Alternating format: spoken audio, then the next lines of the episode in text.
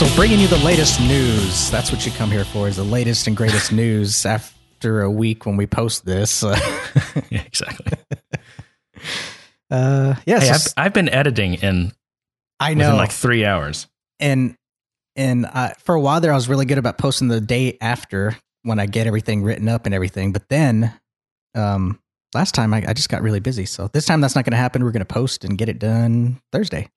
That'd be awesome. Yeah, 24 hours. 24 hours, 24 hour delay. Yeah, it's a big commitment. I'm actually taking some time off tomorrow, so it's going to be easy. Uh, So, So- back to your your intro way. So oh yeah, so Slack, Slack uh, acquires Screenhero. So And shall I give a, a description, uh, just a complete ad lib description of uh, what, what uh, Screenhero is all about? absolutely, uh, take two. Okay, so um, so we've used this. We were just talking about that. You you know, I messed around with it, but I've actually used it in um, kind of an actual pairing scenario. It's been a while, but yeah, even I think the last time I used it was about a year ago, but I think it was out of beta by then. Um, but even when it was in beta, it was it's pretty nice. Their their whole thing is all about you know you share one person's screen, but it's like you have two sets of keyboard and and mice. Um, and, and of course, you're the two people are remote and you see both people's you know mouse pointer on the screen and both people can type. It's it's kind of weird until you get used to it but it's a really nice way of remote pairing and you know their goal has always been to have like the lowest latency possible and it's it's pretty damn low. I mean as long as you have a good uh, low latency connection to whoever you're pairing with it seems to be you know really low latency and, and pretty natural. Um, it's about as good as it gets for a remote pairing. I mean maybe something like uh, what's the uh, like i don't know with just a terminal based sharing or tmux or something but Mhm. you know, if, if full graphics and all that, it, it's pretty nice. I think they started charging too when they came out of beta. I haven't used it, I don't think, since then. So I'm not yeah, sure they what it they costs. have their But they have their free version, and they have um, I think they have an annual subscription service. Which when I when I read about the acquisition, they talked about what happens to the people who bought. So basically, if you're paying month to month, um, you'll the last payment you made is the last payment you'll make. Basically, they're going to stop charging. If you're on an annual, then they'll contact you and they're supposed to get you a refund for whatever's left over.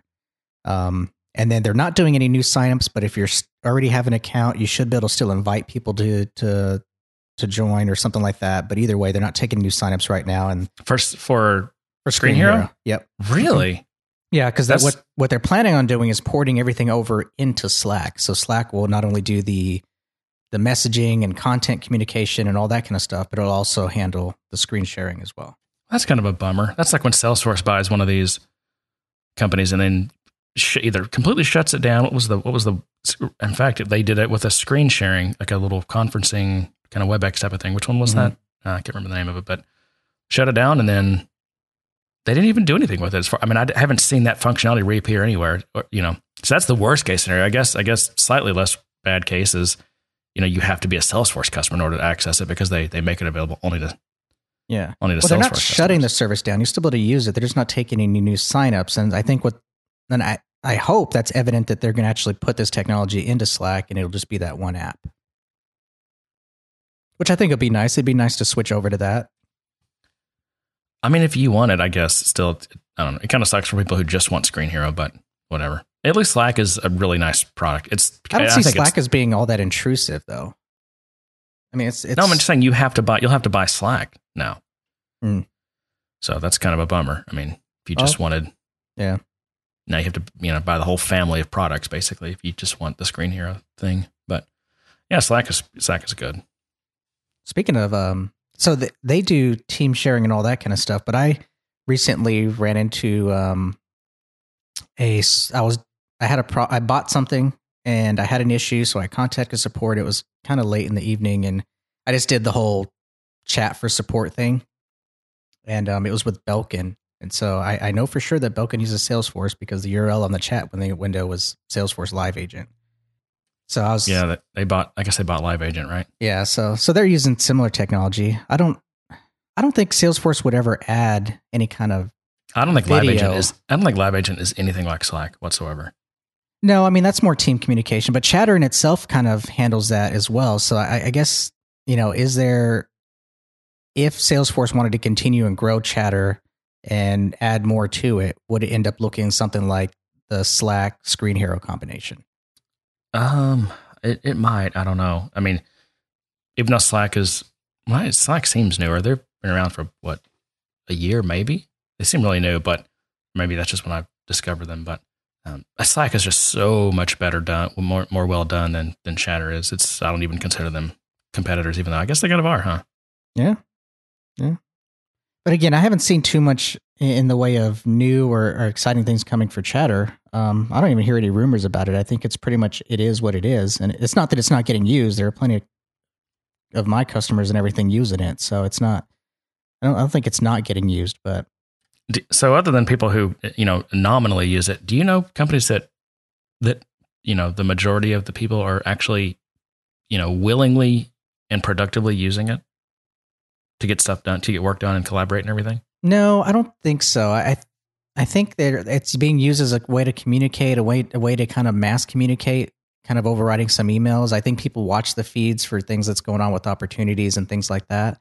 I think it's, a, lot more, of, it's a lot of one way communication. It's a lot of one way, passive, uh, almost almost like the way I treat Facebook. I just kind of glance at it every so often to see what's going on, but I, I never really actively participate in it. You know, and I think that's I think the re- main reason for that, as far as I can tell, is that this is just that Chatter is clunky. It's just not the interface is not nice. You know, but is it, does, it is it Chatter in general, or is it these type of applications where we've kind of removed the direct face to face interface because a lot of us are now remote and trying to replace it with this digital interface between us? And is that working out?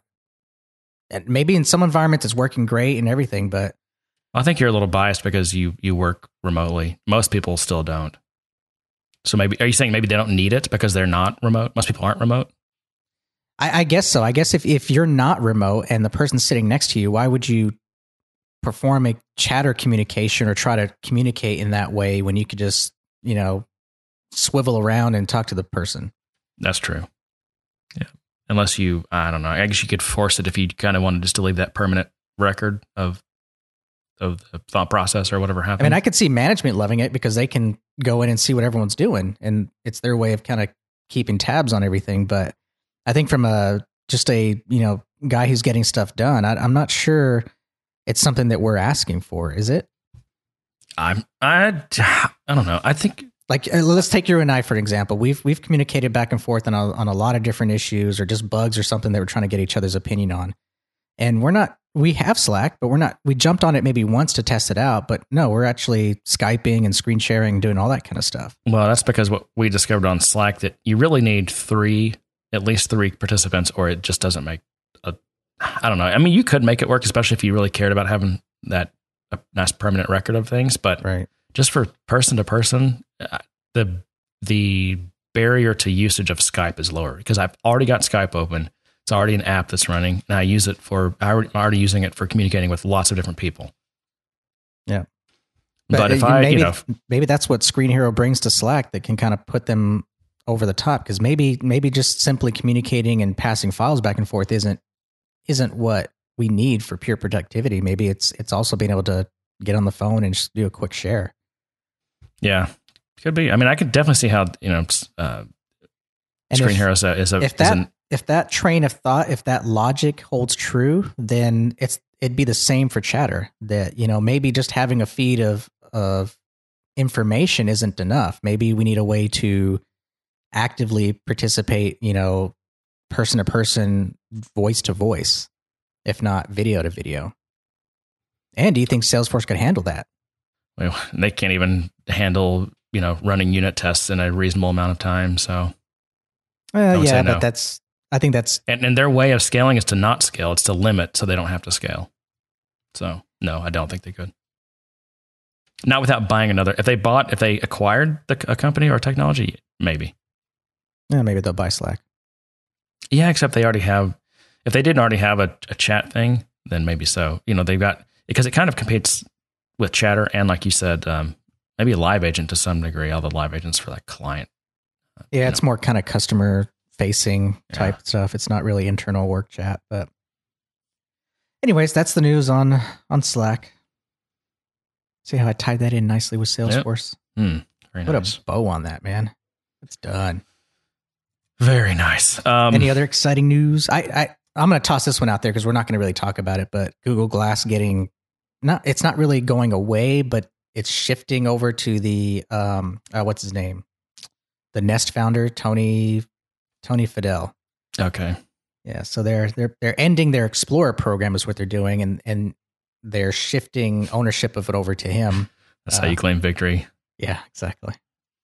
But it was it was a TechCrunch article, and I thought it I thought it was interesting just just from the pure fact of when it comes to wearables and and that that huge experiment and whether or not it was going to work or whether it's not the type of reaction that we had because our last topic we talked about creepy and glass was right up there at the very top of the creepy scale because it wasn't just you it wasn't about your information it was it, it was something that impacted other people's information other people's privacy um, so I, I think it's interesting that it's kind of being shuffled over. I don't know if that means it has much of a future.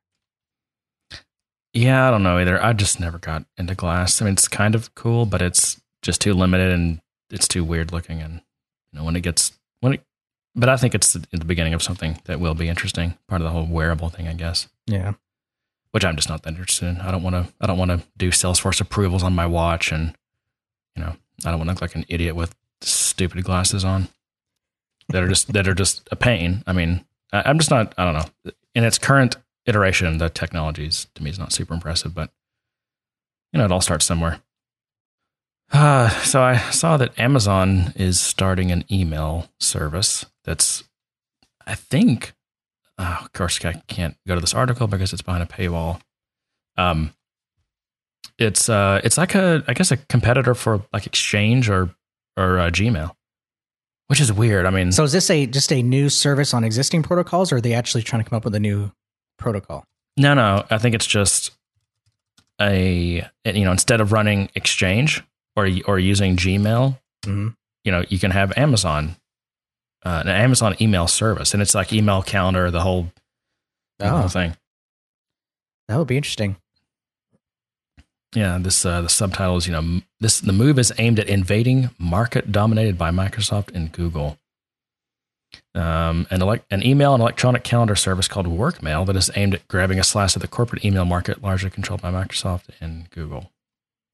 That's going to be tough for them, I think. I mean, uh, I'm going to say obviously. I don't know how obvious this is, but you know, Apple's service certainly didn't take off. It wasn't able to to take a chunk out of Google at all.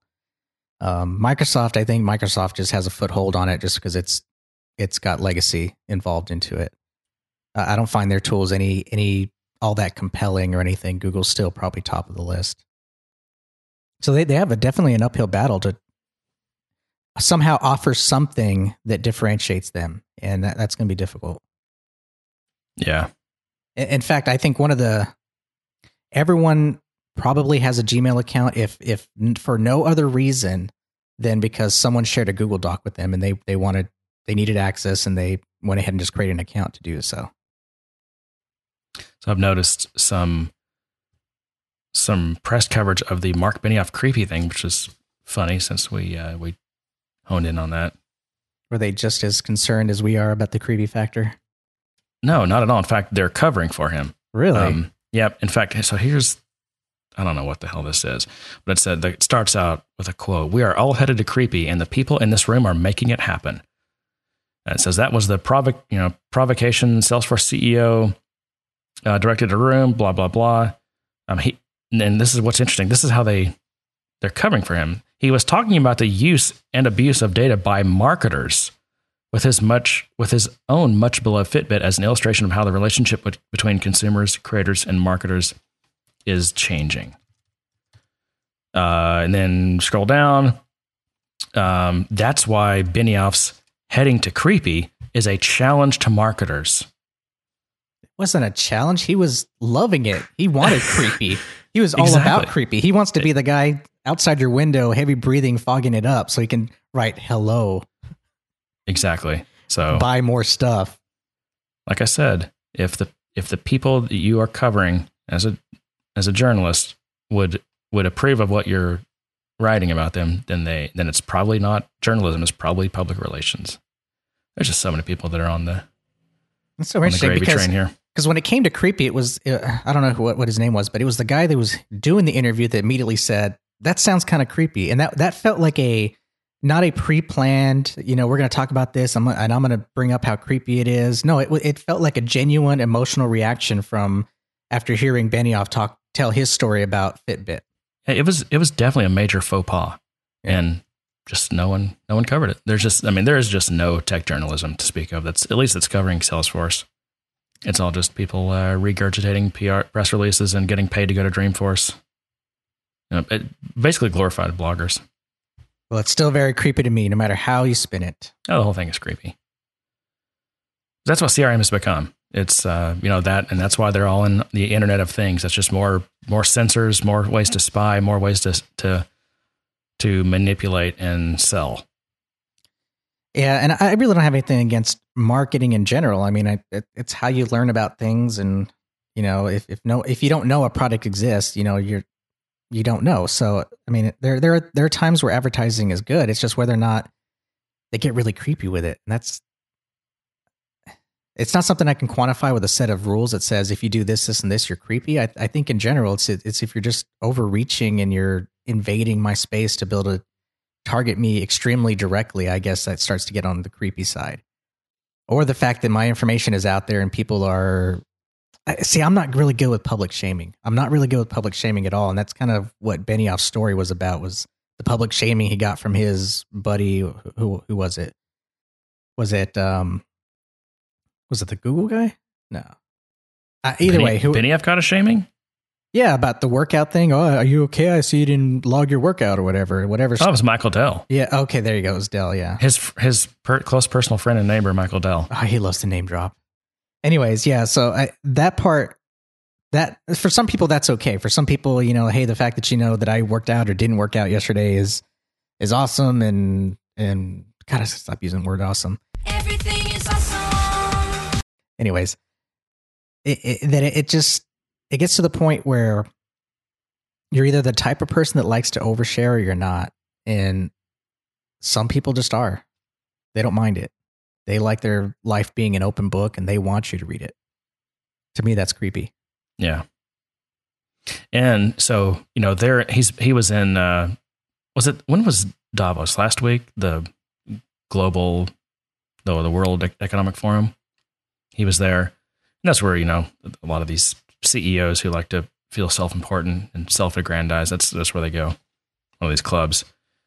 But he, I noticed he was like, he was leading the charge on this. Um, we've got to build trust. And he even led this panel that was something like, let's go and find it. In tech, we trust. Um, you know, the tr- he's, you know, Benioff says that trust has been fundamentally broken between customers and technology companies, and it requires drastic change. It's like, hello, pot meet kettle you know this and i think this is i think this is i think he's uh, you know preemptively um, building a case that he that he's leading trust and salesforce is a trustable company because they're taking you know active steps to uh, to to protect customers and and build this trust and when in reality they're the ones who are enabling companies to to erode trust to do things that most people would consider a violation of a of a basic, you know, firewall. But if he can, you know, paint this picture, and of course it's gonna. I mean, just look at the news. He, it's going to get covered with no analysis whatsoever. I mean, it's just basically like it reads like a press release. I'm looking at the New York Times right now, and it's a press. It's just a Salesforce, you know, press release. Yeah, essentially. I, I don't know those type those type of events, those type of, I guess, meetings they're they're all very superficial. Everyone gets up there in grandstands and talks about what the right thing to do is, but none of them actually do anything about it. I mean, it's it's just they're they're just there to pat each other on the back and say, "Yeah, good job. What a what a great thing to say." But it, it puts the onus on everyone else. It's it's not. It doesn't doesn't show any kind of tangible results from it. You know, it's it's saying we, as in you guys, need to go out and do this. But no one, yeah, no, no, one takes that and says, "Oh, you know what? That's right. It is my responsibility to do X, Y, Z." It's just the way you know Benioff really draws these lines. Like he, um, I think before Davos, he he tweeted, and I don't have it, and I'm not going to search for it now. But he he tweeted something that was basically like, you know, there are two types of CEOs at Davos. You know, those who you know those who care and you know are willing to make a change, and those who don't. With the obvious, you know, implicit uh, assumption that you know, he cares. He's he's he's one of the good guys. Not only does he tweet stuff like that, but you know, he also he's uh, you know initiated this in in technology we trust. You know, he's he's leading the charge on on being able to trust companies and protecting data. You know, someone uh, this same article here, someone questioned him about uh, another company he owns that crowd. I don't even know what this was. Uh, questioned by another by an audience member about another company he owns that crowdsources personal data and sells it. And Mark's reply: "You can opt out." Oh, great. Yeah. Because those type of services are very reputable about that. And the person says, "How do I know? How do I know all the places that I need to opt out? How do I know I need to come to that site? How do I, how do I even know that that service exists that I can go and opt out from?" And and someone And that was who, Tim Berners. That was Tim Berners Lee actually that that made that reply. Yeah, yeah. So and really someone who knows the, the the industry, and especially when it comes to opt out, because I know someone who used to do that kind of stuff, all that spamming stuff and everything. Yeah, you can opt out, and you opt out of that URL. They'll just buy another URL, and they're they'll send you something else. Yeah, I mean, there's there's no way you can know all these different companies that that gather your data and then use these like super cookies that that basically can track you site to site to site because so many companies have opted in, you know, are basically Right. federating this thing. Yep. You know, it's just it's terrible, and and you know, Salesforce, especially along with all these marketing plays that they've bought, um, they really, I mean, that's what's the the customer journey. That's that whole what what's the um, is it ExactTarget? What's the, what's the one that tracks you? That can basically, you know, b- between your social, all your social stuff, which is obviously public, but also even just sites you visit. I mean, because because they've got these super cookies and they basically can track you everywhere, and your toothbrush is talking to to them, and your you know your car device is going to talk to them. They they know exactly where you are and what you're doing and how to push your buttons. I mean, that, that's Right. really the whole goal. I mean, and obviously, like you said, I mean, this is marketing, and marketers have you know always used data and tracked data, but you know, just with with sensors everywhere and and the internet and everything being digital, it's it really, you know, listening to Benioff talk about trust is like the fox guarding the henhouse. I mean, I, I hope. Well, I think if anything's going to happen, it has to come from inside the industry. Um, yeah, but do you see anyone proposing standards? I don't know. I, like I said, I think a lot of this is grandstanding and patting each other on the back. When I see someone form some kind of standardization board and they try to recruit as many companies into it as they can, and there's some kind of real activity going on, it's just it's just words to me right now. I mean, we're all concerned about data and our privacy. We have not only companies who are invading our privacy, we have governments that are, you know, impeding our privacy or whatever the word is. But I mean, they're, they're, our data is out there, and we're just learning how much of it is exposed, and, and we're just learning that we need to change the way we do things in order to keep some of our privacy. Yeah, and I think most people, including people who try to be relatively well informed, uh, don't even know the half of how much of their data is out there. And it's tough. I mean, what do you do? Just kind of retreat from the entire world just because you're everything's out there? I mean, it, it, there's going to well, be some, to be some people, some people do, and some people just want to. You know, so I just saw in the news yesterday. So TurboTax, they they did a thing this year where basically people who have always been on like you know the basic level of their product have discovered that now they're going to have to have like this premium, the premium version. It's like fifty bucks more, and it, you know the, it it turned into a big kerfuffle, and so uh, Intuit said, "Oh, hey, you know we're gonna we're gonna refund all you guys." Like, and, and this is people who bought the the software from the store, right, and stuck the CD-ROM in their in their uh, computer, and then ran the software that runs on your computer, and Intuit is not involved. It just and it submits directly to the IRS.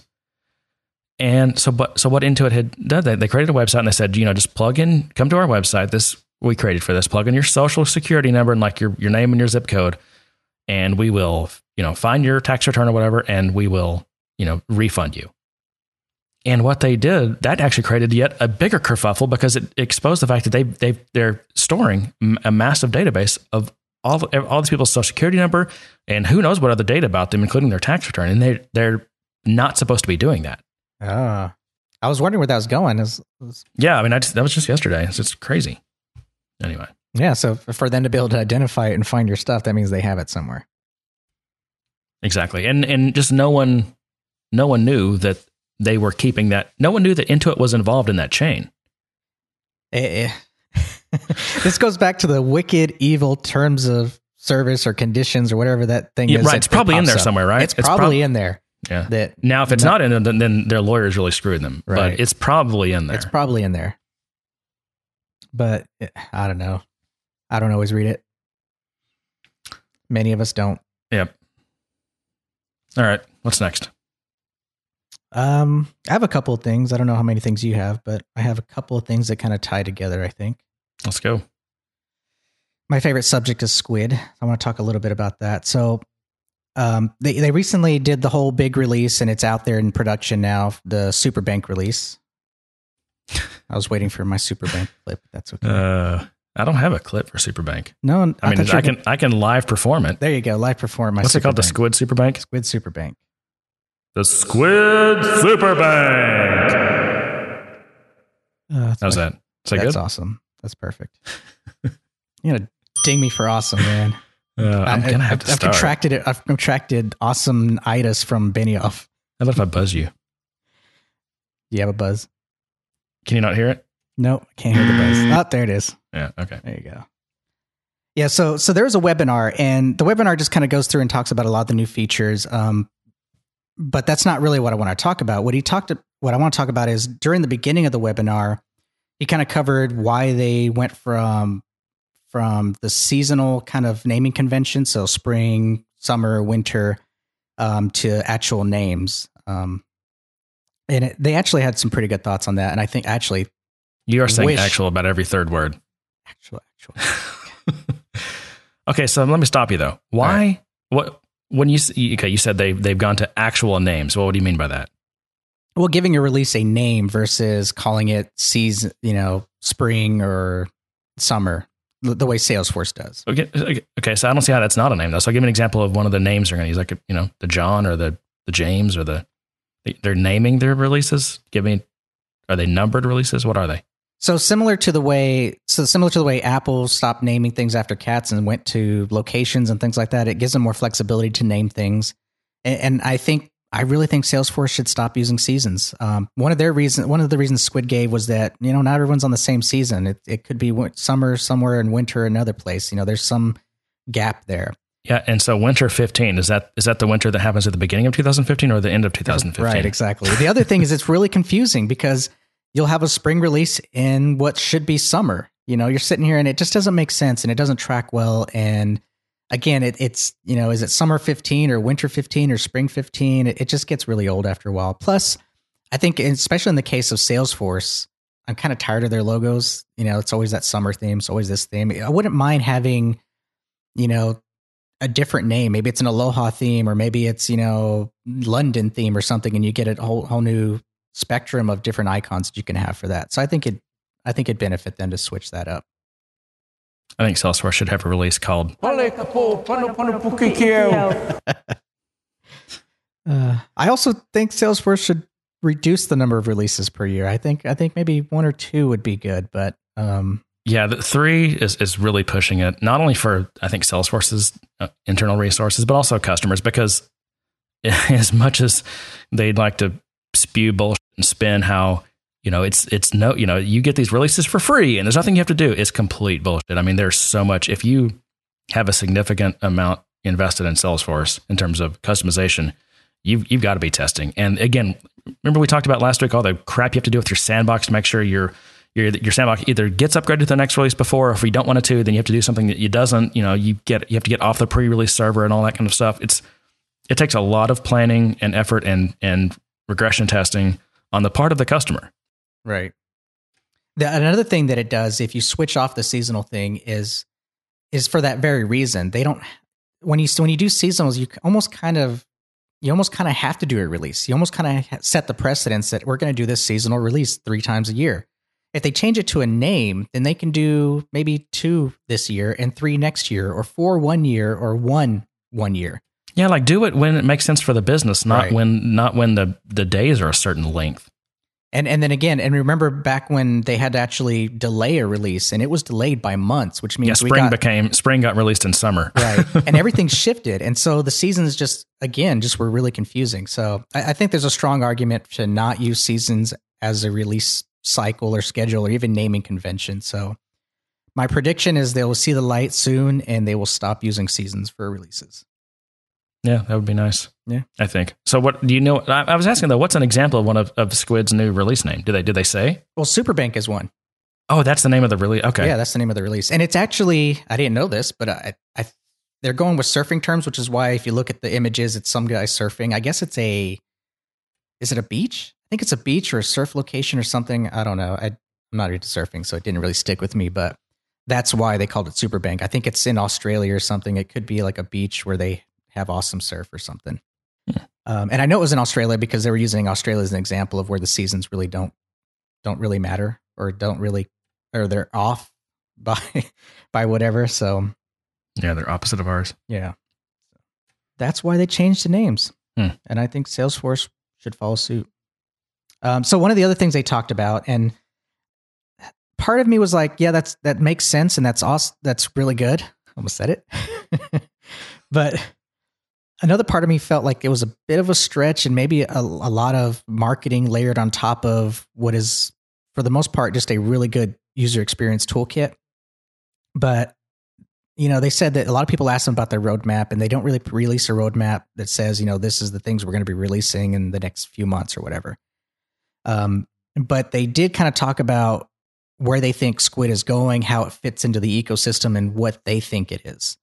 Um, and this was a bit of a stretch because they, they compared what Skuid is doing, and I, I'm going to try to quote this, but it's paraphrasing. It says, What Mosaic did for the internet, Skuid does for the enterprise. And so Mosaic was the first, uh, the first internet browser. The first graphical one, yeah, right? yeah.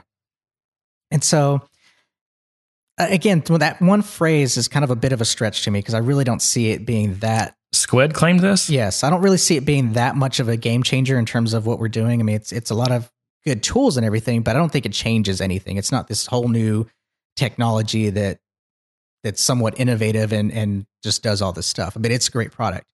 Um, but as he goes into explaining it, I guess I can totally see it. I mean, he talks about how before then using the internet was with a bunch of rudimentary tools. It wasn't really easy to use or accessible, those type of things. Um, so I guess from that perspective, taking all the point and clicks, all the different kind of base level, almost rudimentary tools you have in Salesforce, and tacking on this this layer on top of it, that all it's really doing is is making all those things a lot easier. Um, and they had a lot of good re- examples of that, but they basically say, you know, we're trying to reinvent this this user experience. Um, they kind of said it in a very general sense, but obviously this is very tied to Salesforce, so they're really trying to reinvent the Salesforce user experience. Um, they had a lot of great examples about some customers who took things that took forever in Salesforce because of all the point and clicking. Um, they talked about a call center that was able to save 15 minutes per call. Um, they talked about a healthcare organization that was able to save almost eight hours of, I guess, collective time or whatever, but they were able to save eight hours, an eight hour process and get it down to, if not half, minuscule amount of time um, to process something. I don't know. And then they talked about a communications organization that really took Skuid and, and used it for everything. They used it for creating mobile device applications and um, of course, desktop applications, and this is all sitting on top of Salesforce, of course. And they just basically designed this whole new user interface, which is some of the stuff that I've been doing lately. So I guess from that perspective, I can kind of see where they're going with that. But in terms of just like it being this brand new invented technology, I don't, I don't see that. Yeah, that's that that comparison indicates delusions of grandeur. it was a bit of a stretch, but um, I think from a user experience, That was a nice commercial for them. it was, wasn't it? Let me let me know when I'm going to get my cut of the uh, sponsorship Oh, fees. yes, I will. I will. Never. Seriously. All right. Well, there's our 10 minute Skuid commercial. Yep. Uh, Um, so- what else? So, I, I, on top of that, I've been doing a lot of Skuid development, and this is kind of leading to something completely different. And this is Sass, but not SaaS. Okay. So, not software as a service, but Sass, the uh, CSS framework. Oh, okay. I was going to say, because there's so many SaaSs. There's, well, there's SA, SAS, the uh, enterprise, whatever they are, software company. But okay. So Sass, the, the, the CSS, uh, yeah, pre yeah. So, compiler in, in- language. yeah, in my workflow, um, I'm doing a lot of Skuid, which means I'm back into doing a lot of JavaScript, back to doing a lot of HTML and CSS and all those kind of things. So obviously, I'm looking for tools to kind of help make things easier, better, um, increase my productivity, all those kind of things. And so when it came to styling and everything for for the Skuid pages, um, I found that I was having to copy and paste a lot of things, duplicate a lot of CSS across different pages. Um, so I switched to making everything a resource and including them in. That way, it's it's one download, it's faster performance. But I still had a lot of CSS, and I had a tough time managing colors across the different screens and those kind of things that I needed to do. So that's when I decided to start using Sass. And Sass is great. I've been using it. This is the first time I've had to really just kind of put it through its paces and really use it in a real project where I had just a ton of CSS and broke it out into different partials and modules and all those kind of things. Um, but I found myself doing some really dumb stuff with it too. I found myself overly nesting things and just in general, just not really using really good best practices. I was just kind of really using the tool improperly. So I did some searching and I found this article on a list apart. Um, it was done by Felicity Evans. And um, so she came up with this Sass manifesto. And so I thought I'd share some of them and see what you think. Are you familiar? Have you been using Sass before? I thought you had. Mm-hmm. Yeah. So, so these might ring true with you. So, so the first manifesto is output over input. And for that, she says the quality integrity of the generated CSS is of greater importance importance than the pre-compiled code.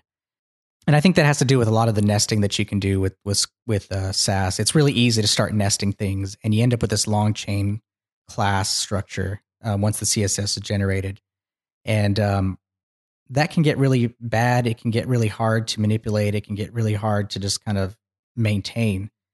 Um, so I agree with that one. Next one is proximity over abstraction. And uh, that just kind of speaks to just normal best practices. Uh, uh, she states it as projects should be portable without over reliance on external dependencies. And I agree with that. That's standard, par for the course. You know, you don't want to make sure that everything's somewhat portable, that you haven't tied yourself to all these different things. Um, a lot of project dependencies, in other words. So is proximity over abstraction? Right.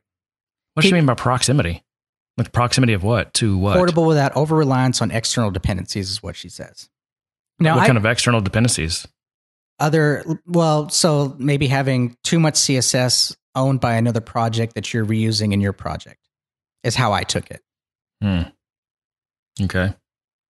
Uh, so well, since When was this article written? uh, not too long ago, actually, I think it was earlier this week or last week. No, so it's really new. Okay. Yeah. Um, there's some other things that that just I'll touch on briefly because there's one that I really want to get to, and that's um, uh, understanding brevity. So having a clear, you know, clear structure that's not overly complex. Um, consolidation over repetition, which is something I talked about that I ended up doing. I had a lot of just things just overly complex, overly repeated in other areas. Um, function over presentation, obviously. Um, having some kind of naming convention that doesn't involve specifics. So, uh, in particular, don't have a tag that says, you know, red box or green box or something. You know, you'll want something like a primary color or secondary color, things like that. Something that's a little more general that promotes some kind of reuse um, and doesn't tie you to a specific color scheme or things like that. Um, and then consistency over novelty. Um, and that one, that one's kind of difficult, I think. To me, that, and I'm just guessing, but that, that to me, that just means, uh, yeah, be consistent over over th- doing things that seem cl- like a really clever way to do it. Avoid Yeah. clever, you know, Sass markup. Yeah, and that's that's kind of the one I wanted to expand on because that one I ran into a lot. So it's not only just not trying to be overly clever with your nesting and, and your variables and things like that, but also um, she went into a little bit more detail about the need to re-engineer or redo a lot of your current CSS. I mean, it it can live and exist with existing CSS, so you don't have to go in and rewrite everything. But there's that tendency to want to. There's a tendency to want to take all your old CSS and break it up and re-engineer it and redesign it, and then you end up with this. Not only taking the time to do all that, but then you end up more than likely over-engineering something um, to fit into this perfect world model that you're trying to build. Yeah. Usually those usually unless there's some really good reason to do a kind of ground up refactoring, it's not worth it. So I think it's a good article. I think it's worth going out there and reading and and just kind of sharing in that experience. Uh, only because from personal experience and getting into it, I found myself doing a lot of these things that that um that I should be guarding against. And it ha- it didn't happen all at once. It wasn't like I sat down and created this immense structure. It just kind of happened as I was trying to isolate things in ways that I thought would make it easier to maintain. Or I isolated things because I was overly concerned about conflicts with my CSS classing name. So I ended up at some point creating these modules and then creating a top level class for that module and then nesting all my styles within that to avoid any kind of what I thought would be um, CSS conflicts with anything else that's trying to style something. So I ended up creating this this really massive structure that just kind of happened because I thought I was being clever. Yeah, I mean, it's probably a common beginner thing to do. So my questions though is more around using this in in a Salesforce environment. So like, you know, one thing that you always have to be concerned of when you add kind of a new layer or step in the process here is just is just the time that it's going to add to you know your build process or or just the the the you know ever important you know edit compile refresh right. and see the result you know that that time cycle because you want that as I mean fast as possible you know preferably sub sub second sub one second yeah and, and well so hang on so you know whether it's uh you know a, a Ruby project or you know a play framework or you know, a, uh, you know, like a grunt based build thing. I mean, I can I can usually get really fast, you know, refresh times. Um, the problem I have is on Salesforce projects because there's just no good. again, it comes to the Salesforce deployment model and, and metadata, and the fact, and actually the biggest the biggest problem is there's no way to run a Salesforce project locally. So you've got to, you know, do your compiling and all that stuff, which which can be extremely fast. But now you've got to submit this new static resource to Salesforce and have it, you know, wait 15, 20, 30 seconds while it, you know, while that gets uploaded and then while Salesforce does its whatever metadata stuff it does that takes so much time. And then, you know, 20, 30 seconds later, you can refresh the browser. And I'm sorry, when you're making, you know, lots of you know when you're doing css and trying to get styling right you know you're making this you know a lot of times just minor tweaks or, or trying things or kind of like debugging and, and you just you want that to be really quick i mean you can take something that would take you you know a minute to do you know across you know let's say 10 you know six second little quick edits.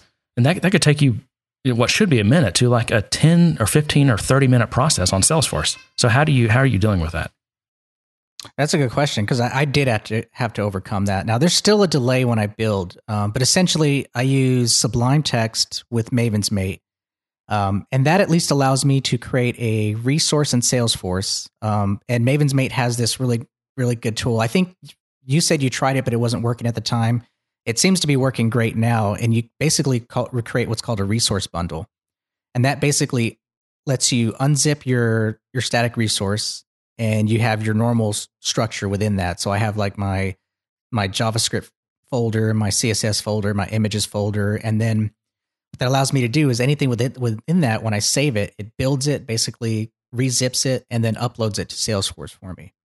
So that part is really quick. I don't have to go into Salesforce, find the static resource record, click the edit, find the file using the button, yeah, I get all that. I get all that. It's but regardless of what you know, you use MavensMate do that. I you know I usually use like a, a grunt build to do that. That's right. that's well, both aut- of those probably automating, work fine. Automating that process is the first step, I think. So however sure. you do it, that's how you do it. it sure. But to answer your specific question, what I do is I do build it, I deploy it, but then I go into my browser and I edit the CSS there. So I'll come up with what I think it should look like and then I'll edit directly in the browser. So I'll I'll use the tools in Chrome or Safari or Firefox to physically edit the CSS styling using those tools.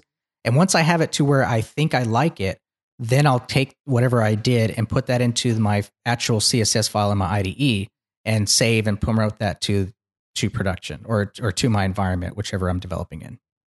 And that has saved me a lot of time. That lets me do my quick tweaking and modifying of things um, I could add new tags and things like that. So I really make heavy use of those browser tools. So when anyone's doing Skuid development, I cringe when they're using like something like IE. I cringe when they don't know how to use those tools that are built into the browser because if you're going to get fast and if you're going to get productive at this, you need to use those tools. Well, if you're on Salesforce, sure. You know, I I guess. Um, I, And I'm not saying I, not- I even do that sometimes when I'm doing normal HTML stuff. I mean, no, I, I, I agree. I have things like Coda that auto refreshes an image of it onto my iPad and all those things, but I still find that it's quicker for me to just kind of right click, open the tools, inspect the elements, and make a few changes. Yeah, no, that that's and especially like when you're when you're trying to find like you know the the exact right you know width or for something or a padding or something, being able to just to make just constant little micro adjustments and then see it immediately in the in the browser. That I agree with that. I mean, that's that's a good tool, but And when it comes to Skuid, that's that's almost a requirement because you're dealing with a framework that's already built. You're trying to modify it on top of it, especially when it comes to styling. So you need to be able to go in and inspect those elements, see what tags are being added. Um, hover over with your mouse to see if any new tags are getting added. So in the case of button hovers, there's actual tag that gets tacked onto that. It's not a it's not a hover state. It's a, an actual um, HTML tag that gets added on hover. So it's different things like that that you kind of have to be aware of and find in order to properly restyle something. Yeah, and you know, so it's kind of an irony here. So today, some couple of Salesforce employees, one of them being um, James Ward, who's some kind of platform evangelist. I'm not sure exactly what he does because I don't think it's on the Force.com side, but he, um, you know, he did that. He and Bruce Eckel did that. Um, it's basically like a Java webinar of you know kind of modern ways to do Java apps. So And- before before you get into that, I have to make a confession What? because you had you'd given me the heads up on that, and I signed up and registered, and I jumped on it today. Okay, Um, I jumped off after five minutes. okay, that's fine. I don't care. I feel like it was it was out of my realm. I, I'm just not that big of a Java guy. I need to get into it, so I'm really counting on you to tell me what was really good about it. Well, I mean, it was actually it was really kind of beginner level, but it, but you know, one of, but the, what they were talking about is like how to um, you know modern ways to build Java apps in a way that you know quick, really quick iterations, use the right tools so that you know you're developing fast, you're not relying on you know big heavy app servers and, and all these types of things.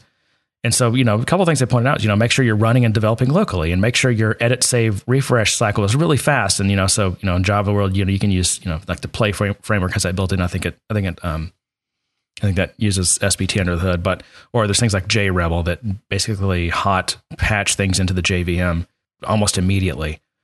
And it's weird. So now we've, and I've got, you know, a Salesforce seminar here or webinar where they're, it's good advice, but it's, it's completely, uh, that, that that's, that's the big problem with Salesforce is this t- exact type of thing, at least, you know, for It- it- force.com development. It's almost a slap in the face, isn't it? When you get all this really great advice about how to rapidly develop and deploy and manage your development cycle, yet you can't apply any of that to Salesforce.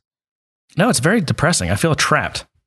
You know, I'm I'm in this ecosystem. I, you know, it's a useful it's a useful tool. A lot of companies are are using it, and but I, just my ability to create value is so limited. Um, at least in Well, it's time know- consuming. yeah, exactly. Which which limits which limits my value. I mean, I can provide much more value per per the amount of time and money I get paid on other platforms. It's just Right. it's just frustrating. And then having to deal with things in Salesforce like the other day, tests were just not running. They were just sat in a queue for hours. It's like, well, what do you do when you're you know supposed to do a deployment, you know, over, over the weekend, and this and this happens? It's like you know, it's just very frustrating. It's like you know, I feel like this platform is just constantly fighting you. It's just it's just not up to it. Like I say, it's just not competitive. Yeah, from a, from a tooling perspective, we need a lot of help. And I was disappointed a few years ago when that question came up um, to some product engineers, and uh, they basically, and I mean, not quote for quote, but they basically said they're they didn't have anything planned for that. They're looking to the, I guess they were looking for the industry to kind of fix that. They released the tooling API, and I guess they're Which solved none of it solved none of these Right. problems. It, it it allows you to kind of build your own tools and maybe create some productivity for yourself or for those companies out there that are looking to solve some issues. But the underlying issue of still committing that code to the to the system or even deploying that to other environments, that's still on Salesforce to fix, and that's still something they need to address. yep. The tooling API didn't solve for any of that. It, it was a nice nod. It, it's great that we have it, um, especially for tools like MavensMate and any other you know IDEs out there like Eclipse and all those kind of things. But we still need to be able to compile and deploy those things a lot faster than we are today. I mean, the reality is 90% of their customers, I think, are not asking for this. They're doing, you know, again, your what, you know, the, the typical, you know, back office IT developers just, you know, slapping together a Visualforce page here, there, no big deal. Just it needs a box and a button and it needs to create a record and send an email. You know, it's, it's not, it's nothing. They probably don't even automate it. It's, you know, it's um, simple. And for that stuff, it's, it's, it's fine. But when you really, when you're trying to do more things and it's you know bigger things and and things like re, you know repeatability and and reliability of this and and this and the scale and the speed become important right but i just i don't know i don't know if i i mean I, I think not enough people are asking for it and clearly salesforce is not investing in that they'd much rather spend their money on um you know super expensive acquisitions and you know adding things like wave um just adding to the feature set continuing to you know they, they're fighting this marketing war that we've talked about so much. Right. And that's, you know, they, there's not any amount of money that would be enough to fight that war. So they're not going to, they're not going to spend it on fixing these things that I'm complaining about. I mean, I don't know. Well, I'm, I'm still hopeful that they'll they'll surprise us. I still I'm still hoping that, that one day they'll come out and say, "Hey, we've we've revamped this. This is Apex 2.0, and um, you can use all these modern languages or modern tool sets, and everything compiles and all that kind of stuff." I, I, I keep hoping for that. I don't know if that's ever going to be a reality, but I still have hope for that. Yeah. I saw today, or, um, or even better, just, just open up Heroku and let that let that live within the Salesforce ecosystem directly. I still don't understand why they haven't done that. It's, again, it's just it's engineering time and cost that they're just it's just not a big deal for them. I mean, what what have they done? Heroku Connect is that it? Is that you know that's one thing, but that's I don't know. That's very limited in you know in terms of how you know the scenarios in which you can use that I, I would love for for a Heroku like environment that is a first class citizen of Salesforce and is part of the the whatever the licensing is for enterprise and and ultimate or whatever it is now. Um, not as a separate tack on thing that that forces companies to sit there and go, well, can we make do with Apex or can we make do with this because they don't want to spend the extra money or licensing on on that other technology. Yeah, um, what did you see this Apex 15 Apex commandments? No, I didn't. That sounds interesting. a lot of it's just thou shalt not expect your code to compile within yeah. two minutes. exactly. Thou shalt not complain about Apex being too slow. thou shalt start a test and go get coffee. Thou shalt not worship false idols like Java and C sharp. Uh, so this was a, I guess, on Salesforce's developer blog or something. Um, yeah, number one, thou shalt keep thy code stupid simple. Because that's all we can handle. yeah. Uh, don't put queries in loops. Okay, because we can't handle that. This either. is also yeah. This is also very 101 stuff. Um, thou shalt utilize maps for queries because maps are awesome. Um, use relationships to reduce queries, uh, no DML loops. This is interesting. Thou shalt use only one trigger per object, which I think forget the fact n- that we let you create more than one trigger per object. I know. Well, I mean that's I don't blame that on Salesforce. That's just you know they can't enforce good style. But I, I unfortunately actually, that rule in of itself isn't really helpful because people will just move everything into one class. Well, that's because people, you know, yeah, you there's no What's the? There's no accounting for uh, taste. Is that what it is? Yeah. Or class? I don't know. I think it's taste. Yeah, that's actually not a bad thing. I like being able to go and you know I I can look at the you know the opportunity trigger. There's one trigger for opportunity, and I can see. And it's again if you if you don't keep any of your actual business logic in your in your trigger, you can actually you can look at that you know sh- what should be a short trigger and see everything that happens when an opportunity is saved or updated or deleted. Yeah, just by because it's you know assuming you've named things well and and, and your you know your method names tell the truth. And I've adopted that, but I, for a while there, and I I still think this is a better idea. I like splitting it up into two. I like having the before context and the after context well defined because it's you can there's different restrictions on each one. Well, on the before, you're basically modifying the object that was passed in. On the after, you're having to you're you're you're going to have to do DML if you're going to modify that same object. So I it's it's more psychological to me than anything. But I I actually prefer having two than one. But I've, yeah, I've since adopted the one because that's what everyone's kind of standardized on. Well, and to me, the downside to the two is, and I see, I get it why you do that because they're almost such different models, the before and the after. The the way you think is different, but uh, I still like to be able to open the trigger file for uh, for an object and see what happens in one in one place. Yeah, yeah. I mean, that's pretty nice. Um, thou shalt keep logic outside of triggers. So that was your thing. Um, and they mentioned they reference uh, Kevin O'Hara's SFDC trigger framework, which I looked at and I have issues with. Probably wouldn't use it. Although I mean, it's got some good ideas in it, but it's almost you know you create basically um, a base class for the trigger, and since Salesforce doesn't have really doesn't have real generics, it's not really generics at all actually. Um, you this trigger based class has you basically passes in like objects or a list of objects, so you have to you know there's tons of you know casting. Um, and also, if you're if you have an Apex base class that looks like a trigger, it's like I got a method for you know before this, after this, and, and most of them aren't even implemented. Then now you just now you have two triggers really. Uh, I I would not want to see that base class you know extended and then you implement all of that trigger functionality for that object in this one big class. And I'm and of course there's nothing about what he's put together that or his little trigger framework that that says you have to do that, but that's that's what's going to happen. I still like mine much better. You can you can open up the trigger you know file, and you can via via methods that read like English, you can see exactly what's happening, and and it's you know of course all the work's being done in appropriately named classes. Right. So yeah, yeah, I think know. I've seen it before too. I I have an issue with some frameworks only because there's a lot of bloat involved, but that's most pl- frameworks in general. But it's not as much of an issue as it was to me before because the limits have kind of been re- increased, so you don't have that statement limit anymore.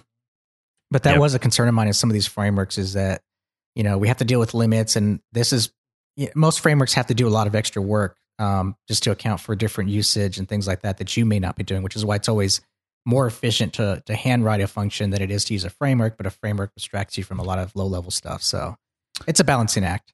So thou shalt have a happy balance between clicks and code. I hate this clicks and code. Button click admin. This, this is so ridiculous.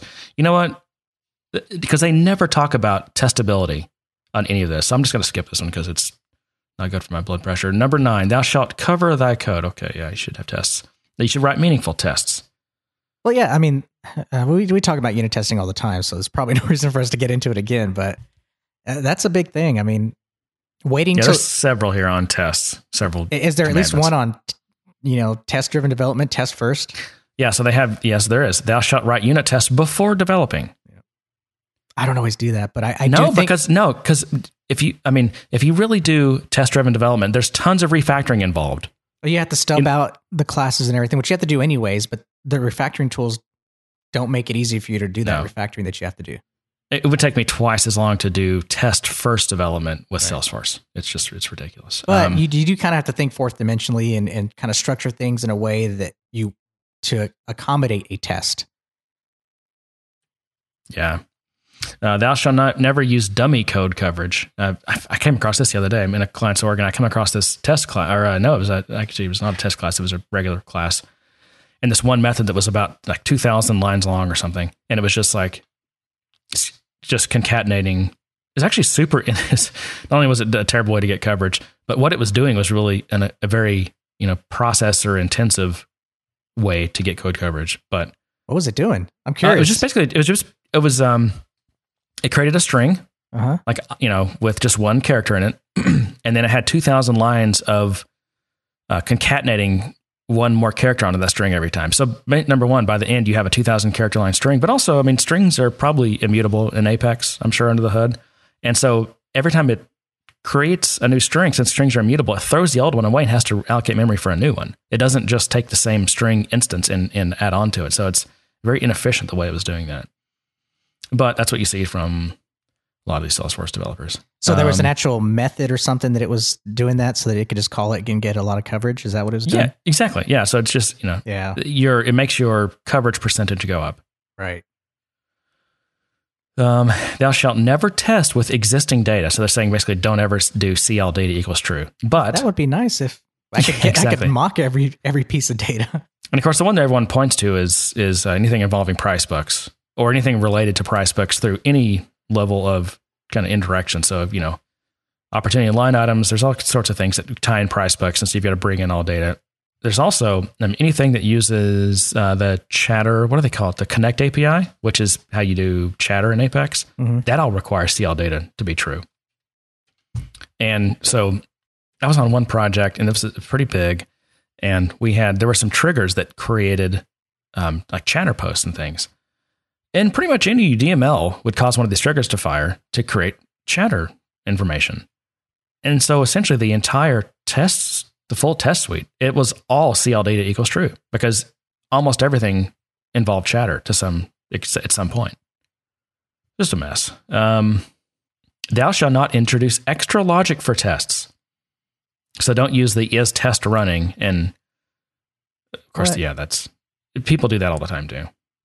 Yeah, I do too.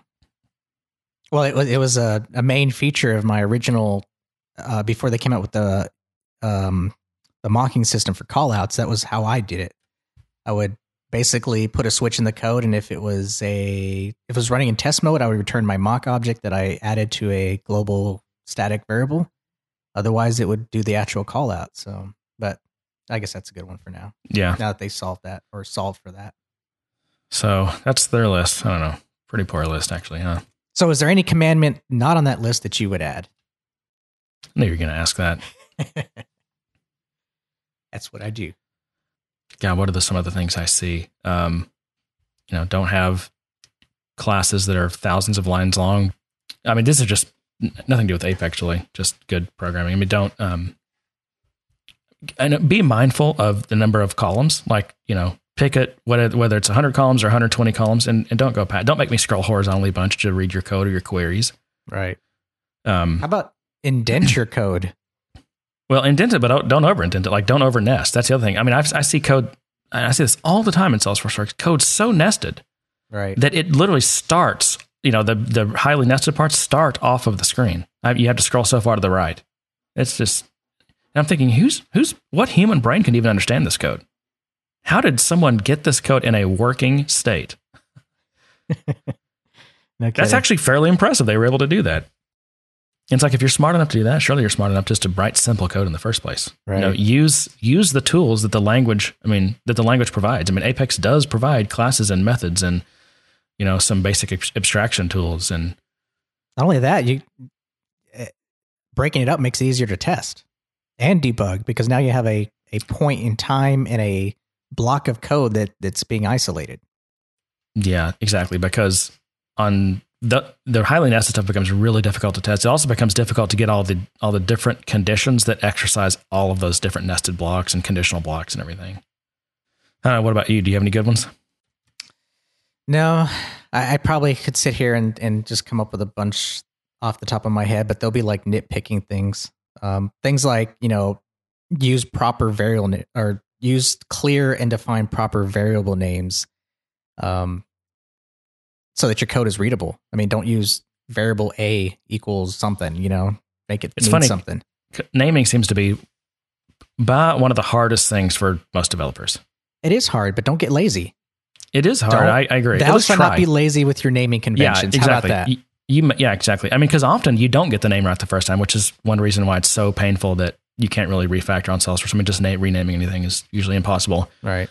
Um, but if you realize you don't get the name right, try to try to change it once you you know because oftentimes when you start you know say you start writing a class and you think it's going to do one thing and you know you realize halfway into it that you've kind of refactored some parts out into other classes and now what this class does is actually different than what you originally thought it was going to do so rename it Right. to what it actually does How about thou shalt? Uh, what's the right way to say this? Thou shall not write a book of, in your comments. I don't know. a book out of your comments. oh yeah over I, I, commenters I like to use comments, but I use them in a very specific way. I either a use them to explain something that's kind of weird that I'm doing, but I have to do it that way, well that's what comments are supposed to be for or I when I'm actively developing. Um, a lot of times the logic kind of has to just flow in one piece, and I'll kind of comment a major section of the block of code. And that's kind of my outline. And so when I go back to refactor and improve performance, I'll usually look at those comments and break those out into different functions. It's kind of my way of saying, I think this needs to be its own function. yep Um, so I'll use them for that. And sometimes those comments will kind of stay there just because I like the way they look. But Um, they're really short and they just they're almost like a title. But what I've seen is people almost writing instructions as, as if they're training someone in the comments. Like, set the variable to this so that when we grab it later, it's going to do X, Y, Z. And Yeah. I'm like, this what? next line of code increments the variable by one. Yeah, exactly. So don't do that. And I, I used to be a fan of the whole top level header thing that said X, Y, you know, authored with this and returns this and explained all the variable functions and things like that. But you can't really generate code documentation from it. And then that means you have to maintain it. So it's really not worth the effort of doing that. Maybe if you're writing a framework, and that's really the only reason to do it is if you're writing a framework or an API to put that level of documentation into it. Other than that, it's a waste of your time. Yeah, that or if your tooling knows how to parse those, and anytime you're calling a method or you know you start typing a class name, you it pops up that documentation for you. Right. But again, Which- that means you have to maintain that.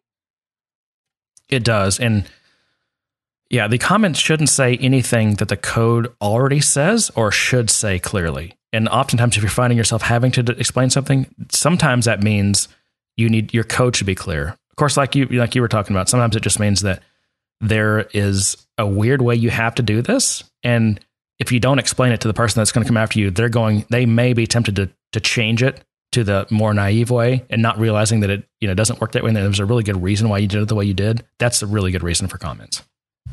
Right. Well, we're getting preachy. I know. Well, uh, since we're on the subject of preachy, this this can't be a uh, commandment, but I'll, I'll I'll I'll make it my own personal commandment. Thou shalt not develop using the web tool, whatever that thing is. What is it called? Oh, the developer console. the developer console. Do not do that.